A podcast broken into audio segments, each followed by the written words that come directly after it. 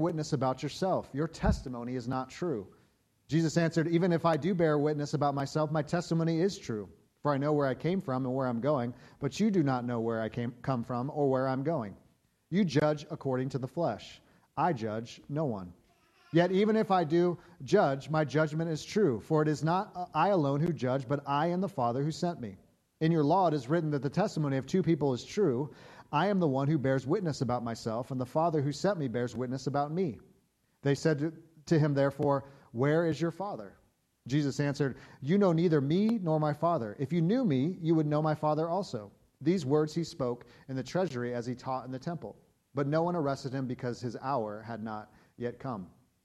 Pick it up in verse 21. So he said to them, Again, I am going away, and you will seek me, and you will die in your sin. Where I'm going, you cannot come. So the Jews said, Will he kill himself, since he says, Where am I going, you cannot come? He said to them, You are from below, I am from above. You are of this world, I am not of this world. I told you that you would die in your sins, for unless you believe that I am he, you will die in your sins. So they said to him, Who are you? Jesus said to them, just what I've been telling you from the beginning. I have much to say about you and much to judge, but he who sent me is true, and I declare to the world that I have heard from him. They did not understand that he had been speaking to them about the Father. So Jesus said to them, When you have lifted up the Son of Man, then you will know that I am he, and that I do nothing on my own authority, but speak just as the Father taught me. And he who sent me is with me. He has not left me alone, for I always do the things that are pleasing to him. As he was saying these things, many believed in him. This is the word of God for us this morning. Let's pray. Father, we, we humbly submit ourselves to you uh, before your word. Um, that, God, your word is life and, and your word is a, is a lamp unto our feet. And we know your word is authoritative and sufficient. And we know it's the primary way in which you have chosen to speak to us. And so we ask now by the Holy Spirit that you would illuminate our hearts and minds to hear and receive what you want to say to us this morning. And as James says, let, let us not just be hearers of the word, but also let us be doers, uh, lest we de- deceive ourselves. So we need your help. And we pray this all in Jesus' name. Amen. So last week I, I, mentioned uh, if I were going to talk to somebody about Christianity or I was going to talk to somebody about Jesus or, or, or, what it means to follow Jesus, one, one of the places I would go would be the Gospel of John. And I would look at these seven I am statements that Jesus makes in the Gospel of John because I think it, what it does is it kind of unpacks for us who this Jesus is and what he said and what he came to do and what he says about himself and what he says about the faith. And, and as we kind of unravel the onion, if you will, and pull back the layers, is we see a lot of a, a, a, clear picture of who God is because the Gospel of John itself will say, if you've seen the Son, you've seen the Father. If you've seen the Father, you've seen the Son. Because there's all kinds of warped and, and, and misleading understandings of who God is and Christianity is all about because of this God, right? That, that, that, we, we, we create these pictures of well, this angry God or this God who's really not interested in creation, who just kind of sets the world in motion and kind of steps back and, and just lets it go, and, and this uninterested God or this God that's just Christianity just about rules and regulations and, and being good people or, or voting Republican or you know whatever it is. And yet, if we look at Jesus, we see who this God is, and we see the Father, we see the Son, and we see it in this interaction between Jesus and, and the Pharisees. And so last week we, we looked at Jesus said, I am the bread of, of life. I'm the bread of heaven, that I've, I've come to give you something that can satisfy the deepest parts of who you are, something that, that you'll never go hungry or thirst, something that's eternal. And, and it, it says a lot about who God is, that, that all of us are hungry and thirsty, right? All of us have these appetites that just can't seem to be satisfied. No amount of, of marriage or kids or job or money or success or things. It just seems like there's always something, this ache, this deep little hum in our souls that just never seem to get us where we want to be. And yet Jesus says, I've come to, to meet all your needs. I've come to care for you and love you and save you and, and redeem you and, and forgive you. And so, so this week we're going to look at John chapter 8, where Jesus says, I am the light of the world. And, to kind of frame that this morning very, very simply, hopefully clearly, is, is going to ask a question what does that mean? What does Jesus mean when he says, I'm the light of the world? How do we get this light? And why does it matter that Jesus is the light of the world? So, what does Jesus mean? Well, it, I think it's really helpful for us to understand that the kind of backdrop where Jesus is actually making these, these statements. And if you look back in John chapter 7, it's during the Feast of Booths or the Feast of, of Tabernacles. And so he's, he's preaching in the synagogue. He's talking to a lot of Jewish people that would, would know these traditions very well. And, and this is where he's going to actually say, make these statements that I am uh, the light of the world. And so if you were to participate in the, the Feast of, of Tabernacles or the Feast of Booths, it was a way that Israel would remember when they wandered in the desert. And so, so you would build this kind of kind of temporary uh, dwelling place, and they'd go outside in the desert and kind of remember when God took care of his people. And they would do this uh, during different parts of the year to remember God's salvation, to remember God's provision. And one other thing that they would do during uh, this Jewish festival and this Jewish tradition is they would light these giant candles in Jerusalem that would essentially almost light up the whole city. Now, for us, that, that's kind of hard to imagine. Like, how, I mean, that's some serious candles. Like, what kind of, I mean, the ladies are like, what, where do we get those candles? I, I want candles like that, right? Um, but, but, but think of it this way we didn't have, they didn't have street lights like we do. Um, like I'm a city guy. I was talking to a friend this week, and, and it's funny when I go to the wilderness, I get really anxious because um, I'm so used to lights and noise and helicopters and gunshots and, and all these things. And, uh, and it, it, kind of freaks you out. Like when things go really pitch black, right? When you don't have light, it, it's kind of disorienting.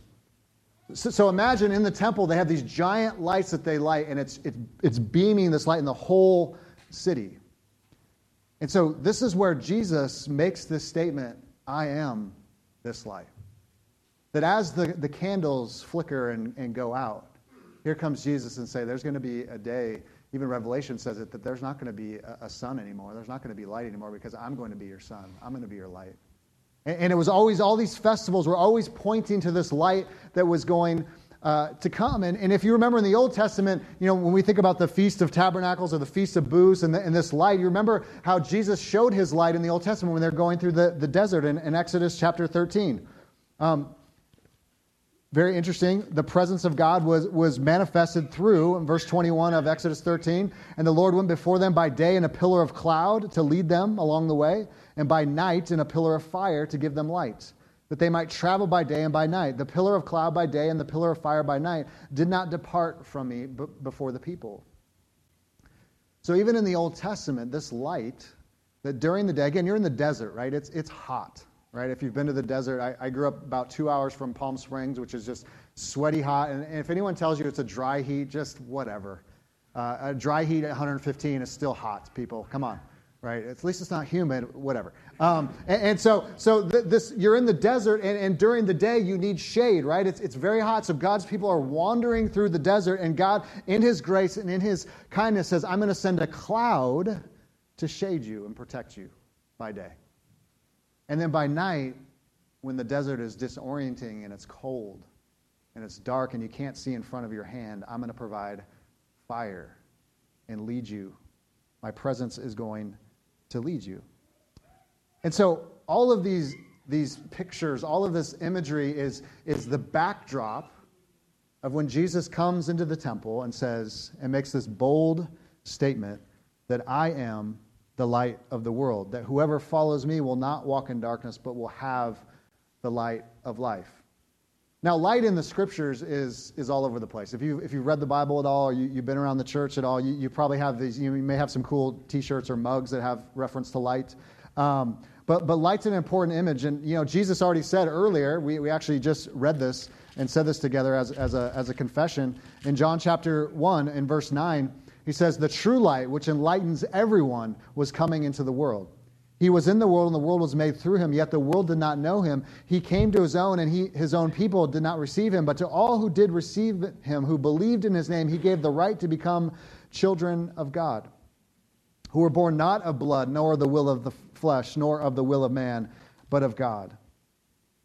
Psalm uh, 27, verse 1 it says something interesting about light. It says, The Lord is my light and my salvation. Whom shall I fear? The Lord is the stronghold of my life. Of whom shall I be afraid? So, so salvation and light are, are, are brought together. That Jesus is this light who can bring this salvation, who can enlighten our hearts and our minds. And that's where Paul says in 2 Corinthians uh, chapter 4. Maybe you're familiar with this, this text. I, I love this text this, this understanding of what actually happens when we become a Christian, when we come awakened spiritually. What is going on? Well, Paul uses the imagery of light in 2 Corinthians 4.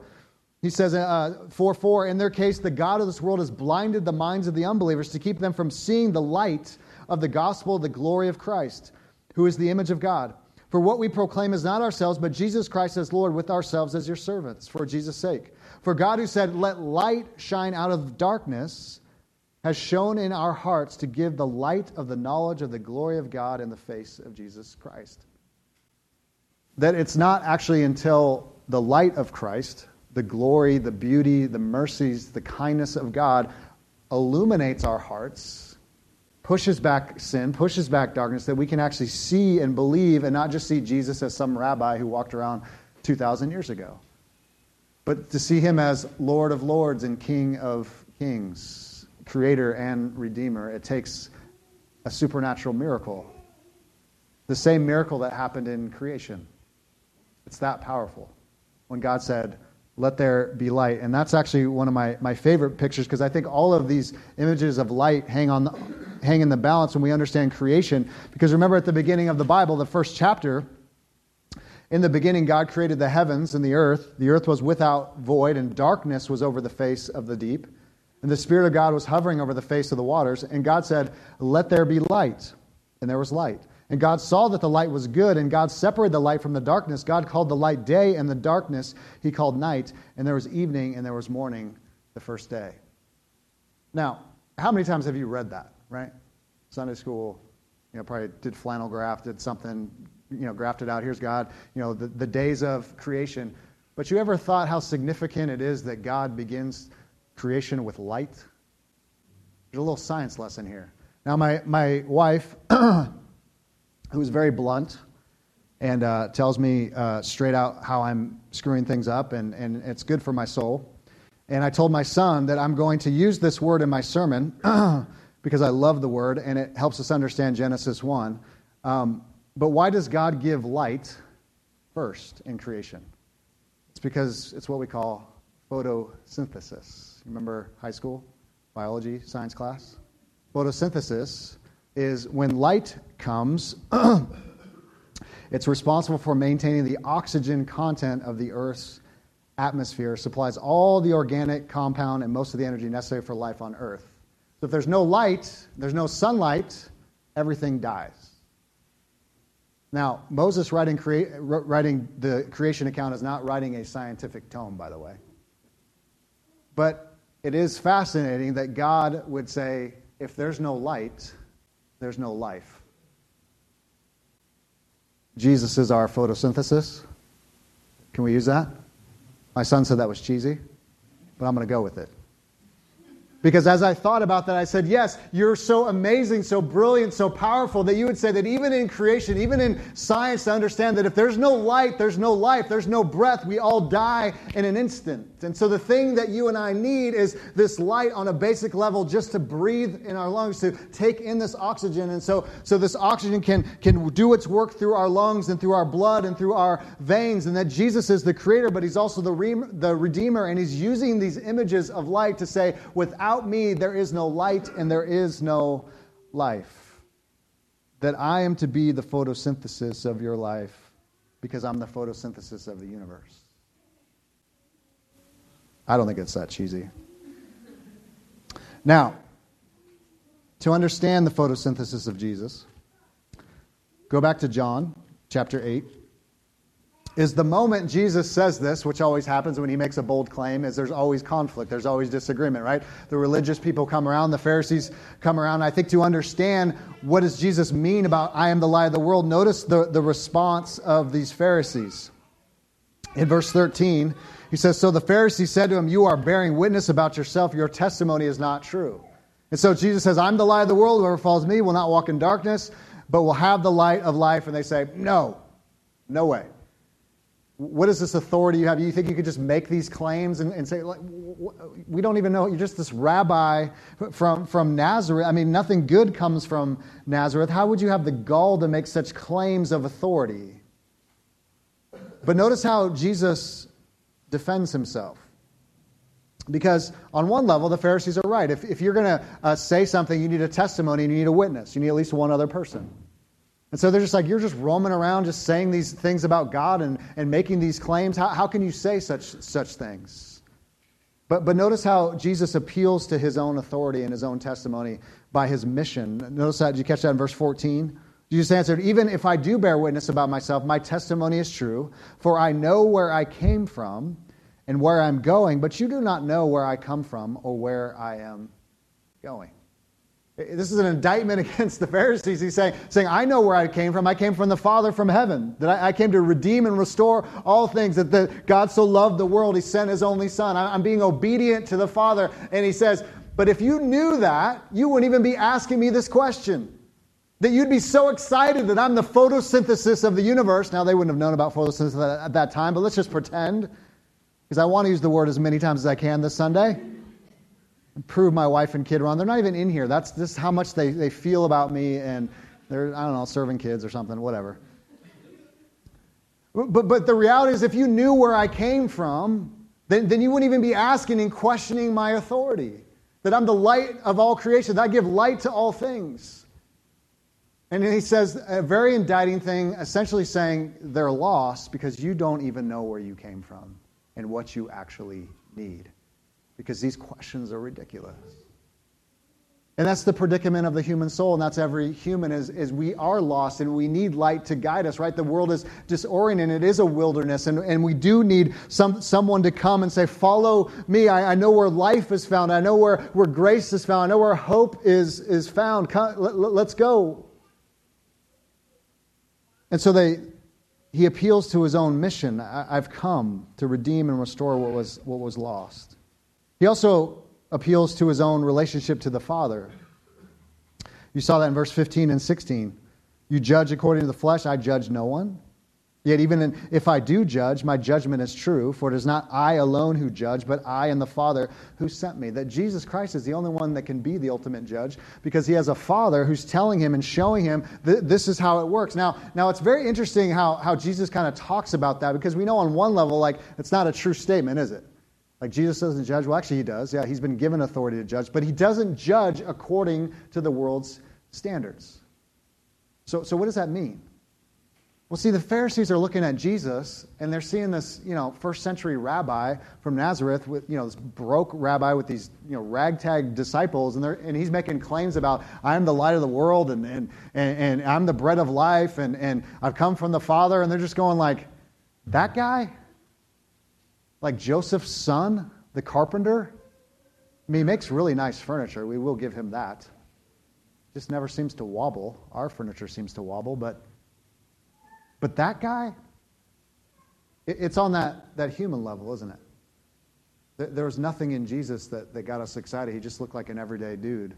Probably slivers in his hands when he shook his hand, probably that, that rough, manly uh, hands that I don't possess. Um, but Dan Mock does, right? It's like, well, those are smooth. You haven't done a work of, ounce of work in your whole life, have you? It's like, no, it's, I'm a thinking guy. I'm a, I'm a praying guy. I'm a book guy. I, mean, I, I have, you know, paper cuts, but anyway. Right, you know that manly handshake? I, I remember, you know, my, I, had some grandpas and uncles that just like you, you, you, shake their hand and just like you're bleeding out, right? There's just like metal slivers in their hands. I, I love it. It's not me, but but but that that guy, he says, No, no, you, you don't understand. You're, you're only looking at it on the, on the human, worldly standard. You need eyes to see. That I have a relationship with the Father and He sent me. So I'm not saying anything crazy. I'm just saying what the Father's telling me to say. To say that I am the light of the world, that I am the bread of life, that I've come to redeem and restore all things.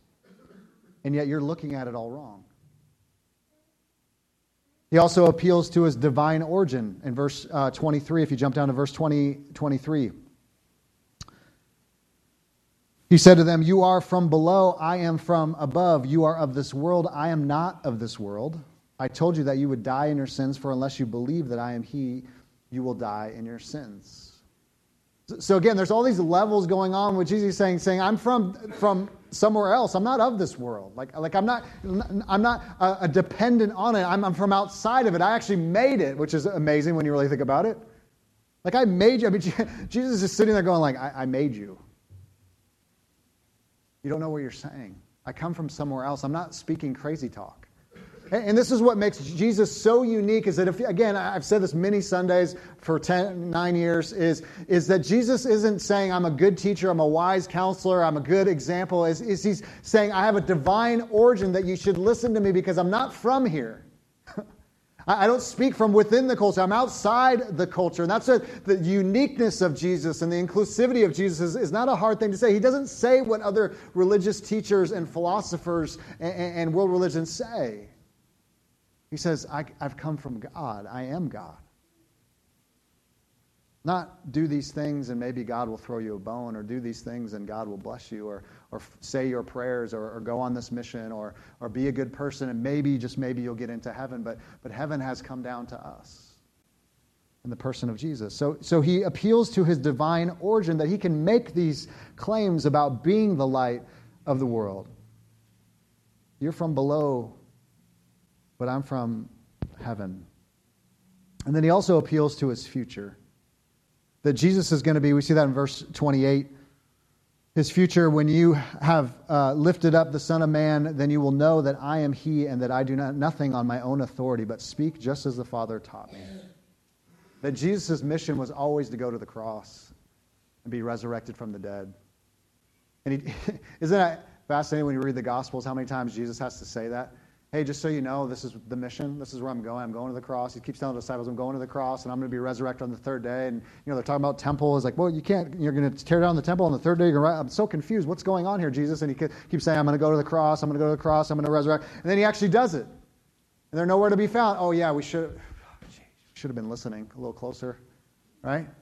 I'll never, Peter, I'll never deny you, oh Jesus. Never, never in a million years. I love you. I'm, I'm in it to, to win it, right? And then the man comes to him and he goes, I don't even know the guy. You see, his future, he's pointing to his authority because he says, I'm going to the cross and I'm going to be, I'm going to die for your sins. I'm going to resurrect from the dead. I'm going to be exalted to the place of ultimate authority. And this is why I can say that I'm the light of the world, giving light to all things, pushing back the darkness. And so it's really important for us to understand that when, when Jesus makes these statements, that Jesus isn't just an example for emulation. He is on one level, but, but he's, he's come as our, our Savior. He's come from another world. He's, he's come to do something we couldn't do for ourselves. Because what you and I need is not an example or a sage or, you know, those are, those are good for inspiration, but that still leaves us in our sins as Jesus said here, verse 21, 24. You know, there's nothing wrong with, with people, that, wise teachers that can give us good advice of, of how to not make a mess of our marriages or our parenting or our jobs and, and kind of give us common wisdom. But what we need is, is a Savior who can forgive our sins, who can give us life from above, who, who can deal with our, our true root problems, mainly sin and separation from God, our Creator, our Redeemer. And I find when, when you know, someone's just a great example of, of you know, what marriage looks like and what you know, this looks like and that, sometimes you just feel kind of stinky about the whole thing. I could never be that. But that's not what Jesus came to do. He didn't say, come and just be like me, grit it out. He's saying, you need something deeper. You need, you need your soul change. You need your heart change. You need salvation. You need your sins forgiven. And I'm the light of the world that, that shines into the darkness, shines into your dark heart, shines into those broken, ugly places. That I'm raising people from the dead by my spirit, by my grace, by my love, by my redemption. So, how do we get in on this light?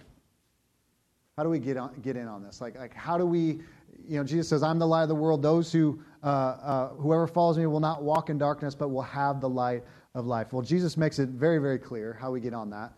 Right there in verse 12. I'm the light of the world. Whoever follows me will not walk in darkness, but will have the light of life. Whoever trusts me by faith. And I, I could say there is an element of emulation here. Because in the first century, when, when a rabbi would come and he would, he would go, and this is really interesting if you study kind of rabbinic history is that typical rabbis would uh, kind of have their body of teaching, their body of work, and the, the disciples would come to them and say, I want to learn from this rabbi. But what makes Jesus very unique and, and how we even understand faith and the gospel and election and all that kind of stuff is Jesus would actually go and choose his disciples, as you, you've probably read in the scriptures. Come and follow me, right? Goes and finds Peter and Andrew and John and James and right? They didn't have anything meritorious about them. They weren't good kids from the right schools, the right, you know, Jewish parochial schools. They were the kids from the wrong side of the tracks. It's such a beautiful picture of what the gospel is about and what Jesus is about and what Christianity is all about that Jesus goes after the ragtags, the ones that don't fit. And he says, he says Come and, and follow me. And so, so if you were following a rabbi during the day, yes, you'd want to learn from them. You want to emulate them. You, would want to obey them. You want to arrange your universe around this rabbi. You would follow in his steps, of course, and amen. But isn't that so funny how the disciples, I mean, we always say, like, well, if I was a disciple, I would have, you know, really understood it and, and got it. And yet here they are for three years, and Jesus keeps saying, hey, catch this. Hey, this is why I did this. Hey, here's some teaching on this. What does this parable mean, Jesus, right? And they're following, and, they're, and yet they're arguing half the time Hey, Jesus, you going to remember me in the kingdom? I mean, can I sit at your right hand? That would be pretty awesome. And he's just going, you don't, you don't get it, do you? What I've been talking about all this time. And my kingdom's not a kingdom of power and strength, the kingdom of weakness and dying to self. And so, so the way we, we get in on this is we, we follow Jesus. We trust him. We em- emulate him. We obey him. We arrange our, our lives around this light of the world. But we also, just like it said in verse 28, when you have lifted up the Son of Man, then you will know that I am He and that I do nothing on my own authority, but speak just as the Father taught me. Is that we also need to see Him lifted up on the cross. That if there's no cross, there's no gospel, there's no Christianity. That's, it's not, again, it's not a, a good teacher, a wise moral sage that gives us some inspiration for living to get through another day.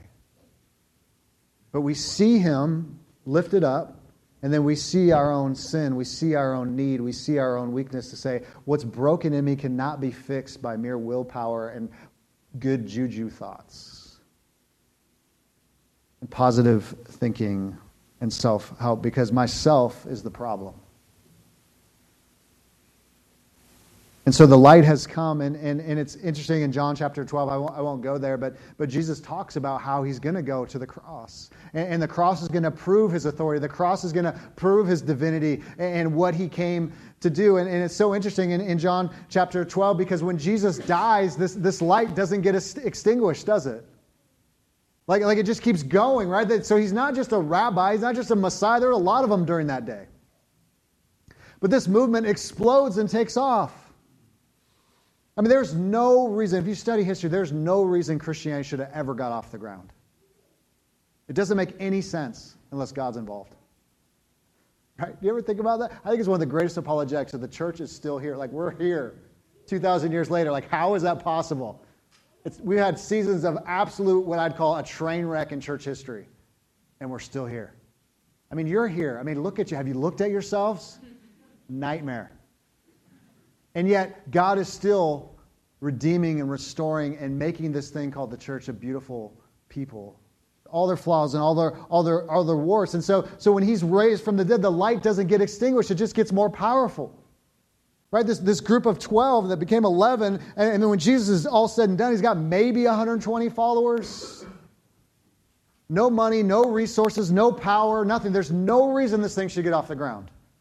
Living on the fringes of culture, being uh, persecuted, suffering, and yet it just keeps going and going to every tribe and tongue and nation around the world to this day. Two, two billion Christians on the planet. There's no way this thing should even be going. Unless Jesus is who he says he is, and he is the true light that has come, that shines light into darkness. Unless he is from above. And he is in this perfect relationship with the Father. And the same relationship that the Father and the Son and the Spirit have, have shared for all of eternity. John 17 says, I want to share that with my people as well. I want you to come into this new fellowship and this new relationship and experience what I've experienced for all of eternity. That's been my mission from day one. God doesn't need us. There's nothing in the Father and the Son and the Spirit that, that is insecure. We're so lonely up here. Just need some people, right? Never said that, ever. But, but it also shows his, his love for us, right? He doesn't need us for anything. There's nothing that's incomplete in God. There's nothing he says, if I just had some friends, if I just had Ryan on my team, I mean, if, if I had Ryan on my team, things would go a lot better in the universe, right? He's such a good guy. Just loves everyone so perfectly and so well. I just need him on my, my team. And he's got like a really average jump shot, but I, I'd love to just get him on my team, right? He's never said that. But, but in his love and in his kindness, he still says, I want you, even in your sin, even in your, your broken, even all the things you've done to hurt people, even all the things you've said, all the things, all the things that, that could, I could just boot you out for all of eternity. I have every right to do that. He says, You're mine. And just what we sang here this morning, I, I forget the name of the song, I think it was the first song, but I mean, it's, it's straight Romans 8, right? Nothing can separate us from the love Christ. No famine, nor sword, no amount of sin, nothing. But God's not needy, and yet the cross says, I still love you. And I'm doing something about your sin. And I'm doing something about your darkness. And so to get in on this is, is to follow, it's to trust, it's to see him as crucified, not just as a good example, but to see him as Savior. Because my, my own heart my own sin is too great, my life is too weak. I'm lost if, if Jesus is just a nice moral teacher or a philosopher of the age. But if he died and he rose again, there's always hope. Because he's a living God, and we have a living hope, what Peter says. Don't you find it fascinating that, that the guy who, full of doubt, bailed on Jesus is the one who said, who, who penned 1 Peter by the power of the Holy Spirit. We have this living hope because we have this resurrected Jesus. The one who didn't understand what was going on as it was happening. He says, That's where my hope is found. The same guy. That gives me a lot of hope for me and for you. So, how do we get it? We trust. We see the crucified one. And then, why does it matter? Why does it matter? Let's, let's close with this. Why does it matter? Why does it matter that Jesus is, is the light of the world? Well, the, the world's a confusing place sin and pain and exhaustion. Would you agree? Um, that we're not going to survive without the photosynthesis of Jesus. We're really not on, on a lot of levels. that if God Himself doesn't even give us light on a, on a general level, you know, we, we can't breathe. But on, on a, a spiritual level, we need His light, we need His grace, we need His mercy. And there's a couple things that I, I was thinking about this week that, that's really important for us uh, of why Jesus, why he, it matters that He is the light of the world. And one is this is simply this: is that Jesus is the light for our own conscience. Isn't it amazing to think that a lot of people live with tons and tons of regret? Maybe you're in this room regret over you know love lost or things you've done or said or, or relationships that are that fell apart or, or just dumb things whatever it is. But but what's so beautiful about the light of jesus is that he he soothes our conscience in all of our past sins. That if you belong to jesus he keeps you he forgives you. There's nothing that you could screw up permanently. Do you realize that? Like even now, as a believer, there's nothing, if you are in Christ, there's nothing you can totally destroy. There's no plan B for Jesus. Like once you belong to Him, you always belong to Him. And so there's something about that gives us this light of Jesus comes into our lives and he, he kind of soothes our conscience. He, he reminds us that I forgive you and I, I love you, that you belong to me. Right before in John chapter 8, the woman caught in, adul- in adultery. I, I find that, that story very humbling, is that she has sinned like crazy. It's not minimized in that text at all. There's other examples in Scripture. Jesus doesn't just mop over it and go, yeah, that's fine, whatever. But he says, I did something about your sin, about your adultery. Ryan, I, have done something about your anger and your lust. I, have done something for that and the people you've hurt. I, I took your, your place, Ryan. I, I'm not going to leave you there. I don't want to leave. Go sin and no more. I don't want to leave there. It's going to destroy your life. But the light of Christ has, has come, and I've, I've done something for you. I've forgiven you. I, have clothed you with the righteousness of Christ. It's one of the most beautiful doctrines that needs to get deep in our hearts, not just as, as an ideology, but as an experience of our lives. We talked about this this week in, in men's Bible study. That Jesus became sin for us. And it's his perfect record that we're given by faith, as if we've never sinned at all. Do you believe that? That's how Jesus sees you. That's how the Father sees you. Even when you screw up, it doesn't mean we don't confess. It doesn't mean we don't repent. Of course we do. We're commanded to do that as well. But the righteousness of Christ covers you. The light of Jesus soothes our conscience because he did something that we could not do ourselves. We couldn't keep the law, we couldn't keep the commands. We fall short every single day. And yet Jesus says, I love you. I'm going to give you some new clothes. Some new clothes. Put on. Try these on. See how they fit. I, I think it matters that Jesus is the light of the world because Jesus is also our light when it's dark and he shows us where to go. Again, all these, these great images of, of light in the scriptures. You know, one of, the, one of the great lights that we have is the scriptures themselves.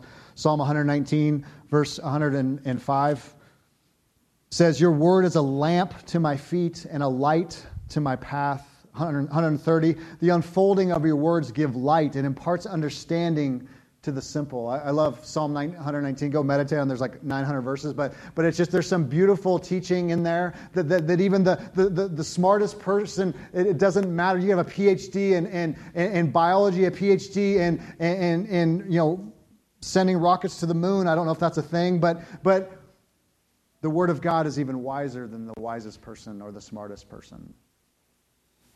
It shows us who we are. It shows us how, what the world is and who God is and, and why things went haywire. That God Himself is the wisdom of God. And so, so Jesus is our light at night, showing us where to go by His Scripture, by His Word. And the whole Word, isn't this fascinating? The whole world, Word points to Him. So, so from Genesis to Revelation, the story is about him, and it's revealing him. Come to him. John chapter 5, he's railing on the religious people, saying, The problem is you know the scriptures backwards and forwards, but you don't come to me for life. You don't see me on every page. What the whole thing's about. The Holy Spirit also guides our lives. Romans 8 13. That we're led by the Spirit of God. If you're a believer in Christ, you have the Holy Spirit of God leading you. So Jesus says, I'm, I'm your cloud, I'm your shade, I'm your glory light. I'm with you always by my word, by my spirit, guiding your life in the darkness.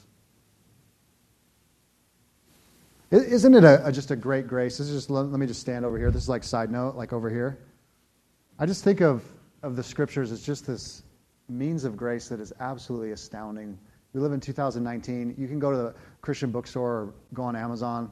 It's a big company called Amazon.com. It's pretty cool. Um, and uh, you can order like 19 different versions of this in English, study Bibles, whatever. This is where God speaks to us.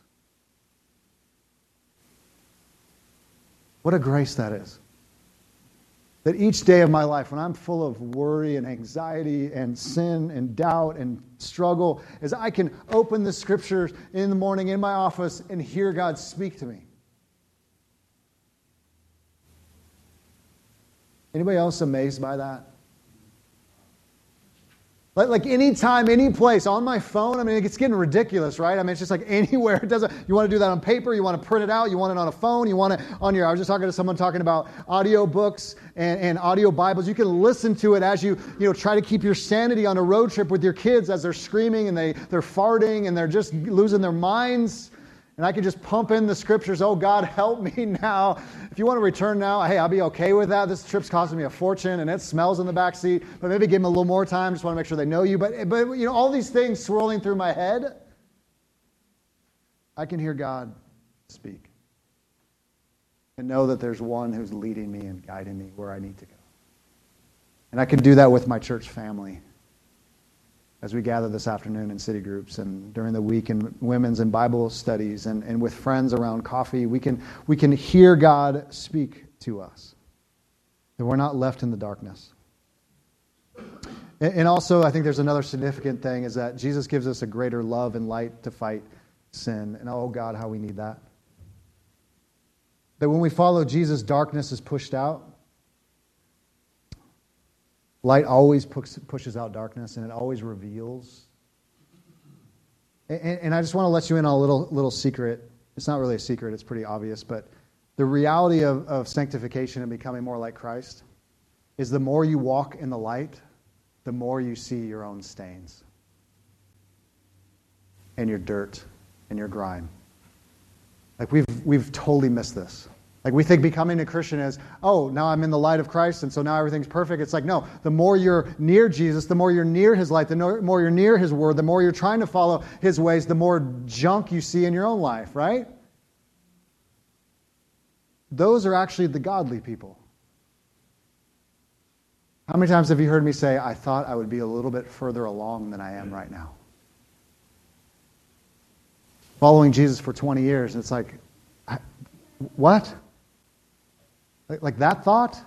That came out of my mouth. Like, I, am so impatient. Like, that went, God, oh, how long, oh Lord, right? And, and yet, it's as we get next to Jesus, we see the grime, but we also see his grace and we see his mercy, right? Is that a weird, and it's not exactly related to light, but, but isn't it weird if, if you've ever like painted a room in your house? The rest of your house just looks like a train wreck.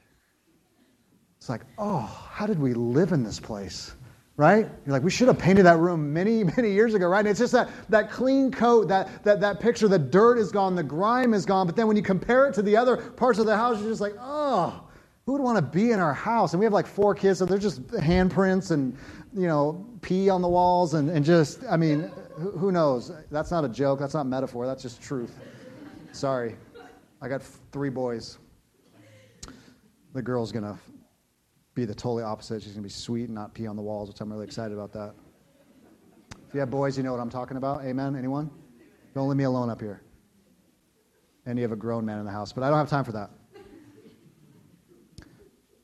But the reality is, the more we walk in the light, the more we still see our own depravity, our own darkness, our own sin.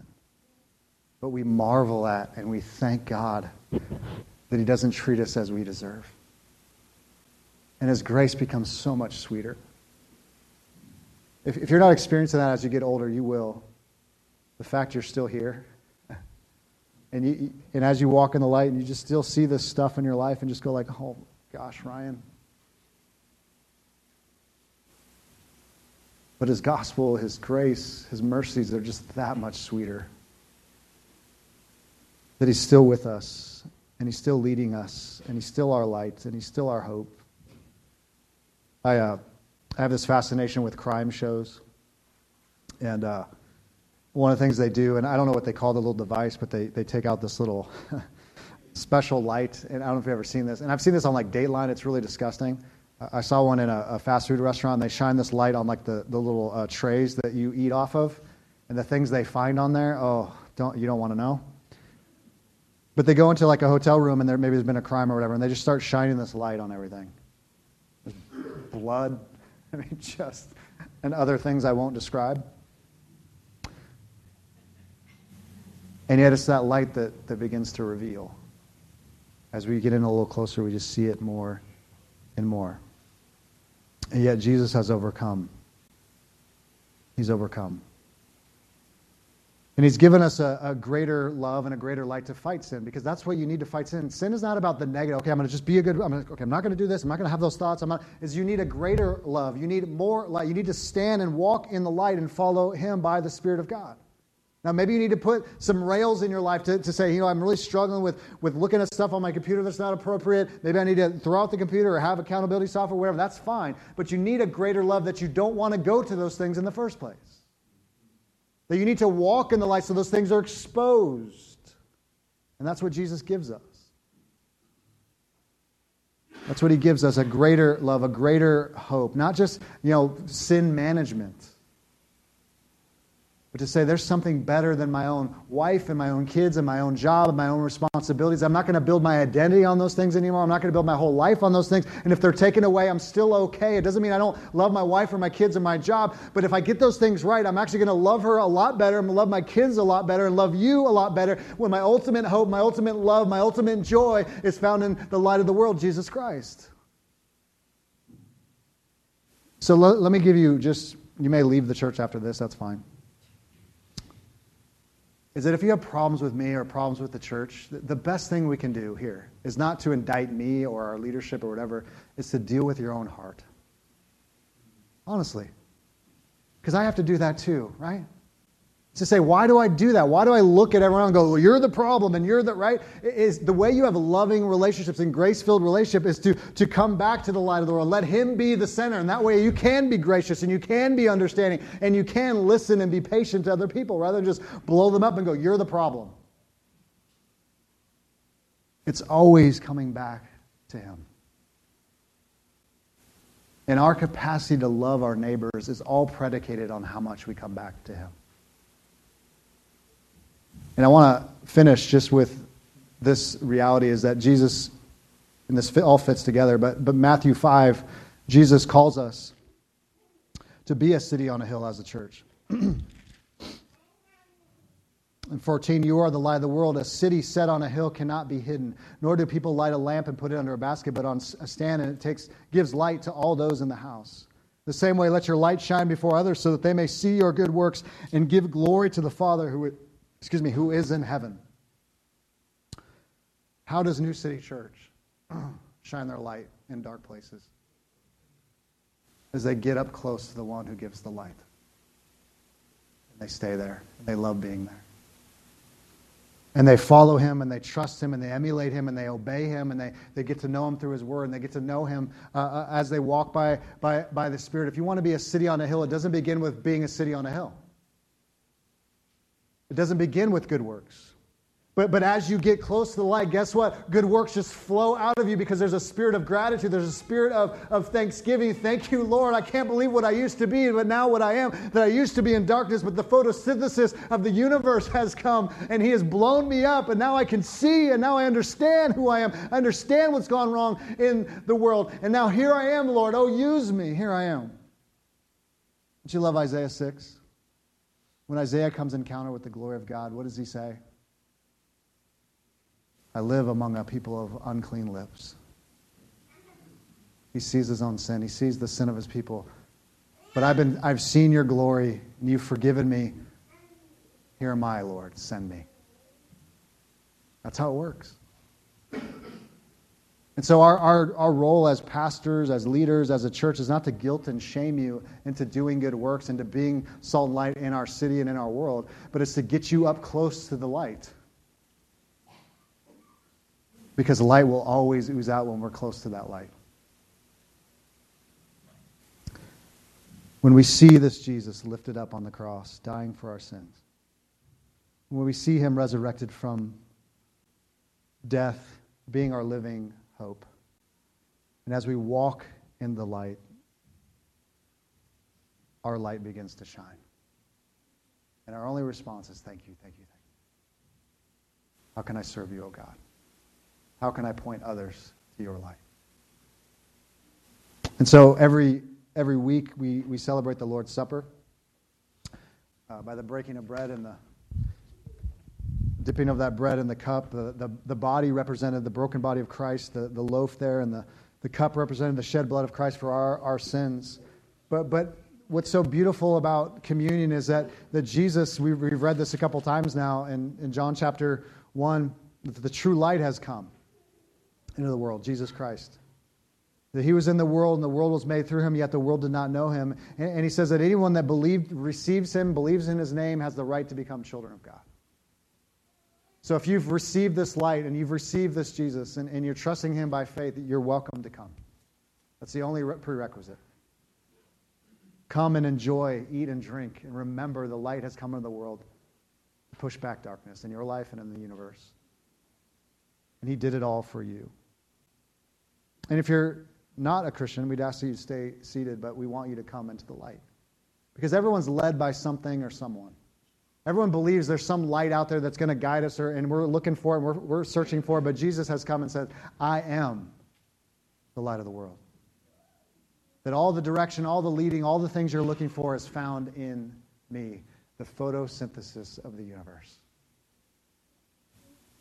Now, I'm not naive because I know my own heart this morning. Is that there's probably some places in our lives where we see some darkness. Some darkness that God will graciously forgive, but I think it's important for us to continually bring those before God. That so before we, you take the supper this morning, I just want to encourage you. You don't have to do this. I can't make you do anything, uh, but maybe there's some things in your life you just want to lay down some dark things. It's just like God, I'm, I'm maybe just not trusting you in this area of my life. Maybe there's some sin that's just overwhelming me right now. Some fear, some doubt, some pain, some struggle. God, I just want to lay that before you and ask that your light would come more and more into my life and push back the darkness. And Jesus will freely forgive those of those sins. So I would just take a moment to do that before I pray.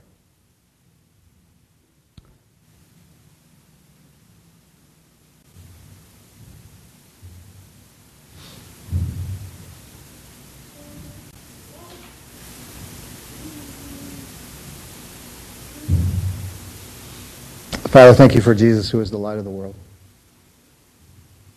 who has shown his light in our hearts so that we could see the glory and the beauty and the majesty and the mercy and the grace of Jesus Christ in the gospel. And God, wherever there is darkness in us, God, may you continue to push that out. And we know that the more we follow you, oh God, it, we just see more and more of it, and it's, it's painful. But we know, Father, you're a loving Heavenly Father. That you don't come into our souls and our hearts and our lives with a chainsaw, but you come with a scalpel. And you gently cut away those dark, broken, sinful parts of us. Because if you came with the chainsaw, none of us could stand. So thank you, Heavenly Father. Thank you for Jesus. Thank you for the cross. Thank you for the resurrection that gives us hope. I pray this week, God, as we look to this light of the world, as we get near Him, as we walk closer to Him, that that same light would shine through our lives and shine bright for the world to see so that we could point others to the same light. We pray this all in Jesus' name. Amen.